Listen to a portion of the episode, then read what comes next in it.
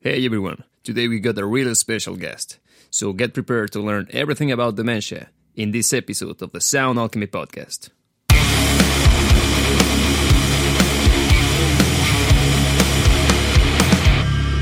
So here we are, guys. Um, this is the Sound Alchemy Podcast, and here we have Victoria Clague. Is that the proper pronunciation for your last name? Clay. Yeah.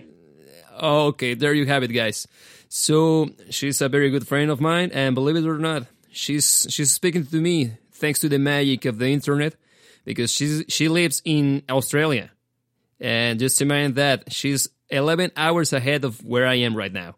So just think about the distances between both of us. So say hello to the crowd, Victoria. Hello, everybody in Galway. How are you all doing? well, they should they should be fine. They can answer back, but I can assure that they will say that they are having a good crack. Okay, so So let me. go on. Oh, okay. You go sorry, on. sorry, Victoria. Let me let. Okay, okay, okay. Let me introduce you to the to the to the audience. Victoria, she's um, she's uh, an expert when it comes to to all sorts of all- so to to to several areas when it comes to dementia and Alzheimer's disease, and her area of expertise is delirium. Is that right, Victoria? Correct, yes. Okay, so the whole point of this interview is, uh, well, to have an idea what we're talking about and ev- and how music is related to the treatment of people who are suffering of dementia. So the first question would be this: What is dementia in a in a simple term, if it's possible to to explain it in simple terms? Okay, so dementia in the simple terms. Okay, dementia affects each person in a different way. It depends on the person's health and their personality before becoming ill. In the early stages, dementia is often overlooked because it's so gradual. Some of the common changes in dementia are forgetfulness, losing track of time, becoming lost in familiar places. In the later stages, dementia is one of almost total dependence and inactivity, and memory disturbances can be quite serious.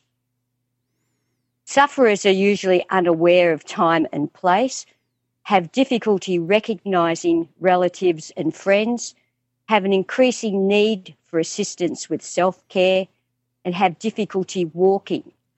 They can experience behaviour changes that may intensify and can include um, uh, violence. Dementia really is very overwhelming for families too as they watch their loved ones slip away. Dementia is a disease that lacks dignity and sufferers become isolated through their inability to communicate. I remember a hmm. friend telling me about his father who he used to sit with even though his father never spoke. And one day, in a brief moment of clarity, his father said to him, I feel so alone. Nobody ever includes me. So, dementia is a very, very awful um, disease. And it's not, even though it's co- most common with the elderly, it is not considered um, a normal part of aging. Okay, well, actually, could it be possible that somebody who is not as old as most of the people who are suffering of this disease could get dementia at some point? Uh, look, statistically, um, they say that anyone from about the age of 85 onwards probably has what we call some form of cognitive impairment. Uh, and cognitive impairment means, well, brain impairment. And most of that will ultimately lead to dementia. Um, but it doesn't have to. But age related changes in the brain do occur to us all, unfortunately, as we get older. Okay, so somebody could say that it's part of getting old, in you know, in a Sort way. of, I yeah. suppose. And and one of the reasons that we have so much dementia now is because our elderly population is living so much longer.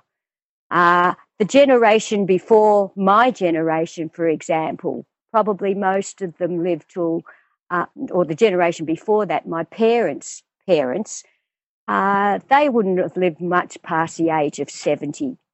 But modern medicine has improved our um, our treatment of so many things like heart disease, we've conquered cancer to a certain extent, that now our elderly are living a lot longer.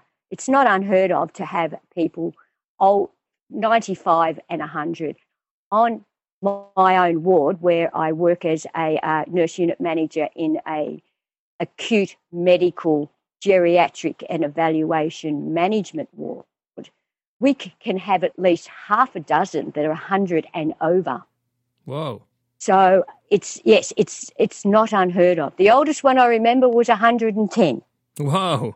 Which is pretty amazing. It's incredible. So That's remarkable. It it is. And in fact the average age on the ward's probably 80 and above. Wow. So we're talking about really really uh, experienced people to say the least. And what and what makes it so difficult too in this particular age group? Um, not only do they have uh, some sort of cognitive decline, but physically at that age they're essentially not travelling very well. They'll have a lot of other medical conditions as well. And this is where the delirium comes in that these medical conditions attack the brain because the brain is so vulnerable because it's an old brain. Okay, I got I got one question. Sorry, sorry. Uh, by cognitive yep. impairment, you mean that they don't perceive reality as the rest of the population of the world world does? No, what it means is that they can't necessarily. It, possibly yes, possibly they um, don't see our reality. Okay. But generally, what it means is that they won't um, necessarily be able to compute things as oh. quickly as we do. And okay. one of the most common forms of cognitive impairment, of course, is memory. Oh. Um, and short term memory is always affected most. Hmm. So that the elderly patient, you can tell them something, and 24 hours later, they may not remember. And this is okay. one of the most common indicators of Alzheimer's, the first sign that someone is starting to um, perhaps suffer from Alzheimer's is short term memory loss and it's different from someone just forgetting um, because they're so busy. They just don't remember, and they will repeat the same thing over and over every day, so and they'll like ask the same questions. Okay, so in a way, it's like if they were stuck in the same pattern, and they can get, get yes. they can get out of that of that pattern. Whoa. Yes. So, and and it's quite difficult. What we do on our ward is we have what are called orientation boards. So there'll be a big sign up in each bed bay saying uh, today's date is this, it is this day of the month, the year, your nurse today is whomever it is. Um, the weather outside is whatever. Um, and that is to help keep the elderly patient with um, some form of dementia or cognitive impairment more grounded um, mm. in what's going on in the day. So, so as you said, there's a little bit of a lapse from reality. Okay. So by that, you mean that there are the different levels of dementia, I suppose? Most definitely different levels. As I was talking about before, you have your earlier stages of Alzheimer's, which is just a little bit of forgetfulness and losing track of time, mm-hmm. where and elder in the end stages of dementia. And I need to stress here that Alzheimer's is a terminal disease. All dementias are terminal. Anything that affects the brain will ultimately affect all aspects of the body. So eventually, your brain, well, your brain is the thing that controls your heart, your lungs, your kidneys, your liver, all of those things. So as the brain gradually breaks down, it will affect physical functioning as well. It's just that mental mental functioning is your first indicators. So in an end stage dementia, the, the person may not even be able to walk. Uh, they may not be able to feed themselves. Uh, they may just sit there and need to be everything done for them. So, and eventually they will die because um, their their heart and lungs and everything will mentally stop working. One one of the probably more common parts where that will start is with the kidneys and um, the digestive tract that they will become incontinent. They won't be able to control their own bladder and bowel. Um, So and that's it- one of the next signs. So in a way, uh, it's like if they forget how to operate these organs, right? Exactly. Everything just breaks down. Yeah, Wow. yeah. And they have no control. So once you get to that Um, point, there is no return, I guess. There is no return. There, Wow. We have to stress that there is no cure for dementia. And um, it is a disease of the elderly that needs to be managed. So we don't talk about cure. What we talk about is managing and providing the best quality of life that we can. I need to just sort of backtrack a little bit here that dementia doesn't always just affect elderly. There are some young people that get dementia. Uh, that's called early onset dementia, but that type of dementia is actually usually genetically inherited, uh, which is different from aging dementia. That would be because of the composition of the brains or something related to how the brain their brains is working, I suppose. Well, yeah, it's some it's a, it's an inherited and quite often with early onset dementia, um, you'll find that there's a very very strong family history. And going back, oh, someone said, "Oh, yeah, my my grandfather died very young, and uh, we don't really know why." And um, quite often, those sorts of dementias are there's a strong family pattern to them, and Wow. that's a, a completely separate form of dementia from what we're talking about with Wow. elderly and Alzheimer's. Yeah. Wow. Uh, and then uh, using music as a treatment, what are the benefits of of that? Sorry, can you speak a little louder? Oh yeah, yeah. Sorry. Uh, for example, uh, what we're doing here with the Alive Inside initiative, uh, they are promoting the use of music as a treatment for patients of dementia. So, what are what are some of those benefits? Okay, so um, just just to give you a little bit of background on how the music works with dementia, um, is obviously we believe, and you do too, of course, Adam, that it's a very powerful tool uh, for dementia, and we all know that the power of the power of an old song, how it can trigger, trigger vivid memories that seem to transport us back into time and space. As Adam and I got to know each other, we're both fans of the 80s. um, and I've just got tickets to Elton John. Anybody wants to know? What? Um, You're stressed. So You're always the into the into the good stuff. Yeah, exactly. So the songs we love become woven into our brain cell tapestry. And they're tangled up with people, seasons, and locations throughout our lifespan. So, in other words, music triggers memory through emotion. And what seems to happen is that a piece of familiar music serves as a soundtrack for a mental movie that starts playing in our head. Researchers have shown that different parts of the brain light up when music is played. And this happens even when the brain has been weakened by dementia. They can do scans and they can show the colours of the brain lighting up while So- music is being played. so by that you mean that the the, the brain starts working once again when they listen to their Exactly. favorite tracks. Wow.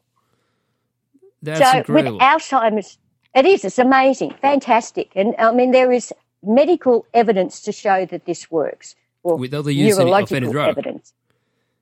Whoa, that's that's So- so Alzheimer's patients have been observed singing along or brightening up when familiar songs are played. I'll Hmm. never forget the time when I had a choir on the ward um, singing some old songs live to a group of patients. And this elderly person who, who had never reacted to anything all of a sudden jumped up and started dancing. And we're going, man, will you look at him go? And it turned out that he'd been a ballroom dancer. wow. Nobody and knew. the music had triggered a memory. And you've never seen such a wonderful smile on this elderly gentleman's face. It was just fantastic. Wow. And what we believe is that music also helps, as I said earlier, that um, sometimes patients with dementia can become quite violent uh, because they just don't understand what's going on. But music is fantastic to help calm them as well. It focuses them, it centers them, it grounds them. Bring brings them bring them back to life. It does. It brings them back to life. It brings them back to their life. And Wow. quite often you'll then be able to hold a conversation with this person um, and talk about what they were doing when that music occurred because it really does bring them back to life. It, it, it, it has been proven to work. So there you have it, guys. The power of music, the undeniable power of music, especially the undeniable power of rock and roll. So support your local bands, support every single musician that you know, and of course support and jo- support and join the fight against dementia through the use of music. Victoria, as always, thank you very much for joining us. It was an, a quite insightful interview, and it was longer than I expected, to tell you the truth. Because before we got in, we, started recording this, you were saying that we should it should be around five minutes, and we're closer to fifteen minutes. We we have passed already fifteen minutes, so there you have it. I gotta love your, your passion about the, the issue. Yeah, thank you. Look, I'd just like to thank you all for inviting me to talk. I feel very excited about it and so privileged to have been invited to uh, speak on your empathy tour. And just remember that um, we can we can actually, well, the Rotary Club of Galway, in their work to bring better quality of life to the people living with dementia, their families, and their carers through their music. And I'd just like to say in closing, rock on Galway! Woo! That's a spirit. Thank you very much, Victoria. See you around. Isn't she amazing? Don't forget to support your local charity. And for further information, go to aliveinside.org. And as always, don't let anybody tell you what to dream about. I'm Adam Grant. This was the Sound Alchemy Podcast, and I'll see you when I see you.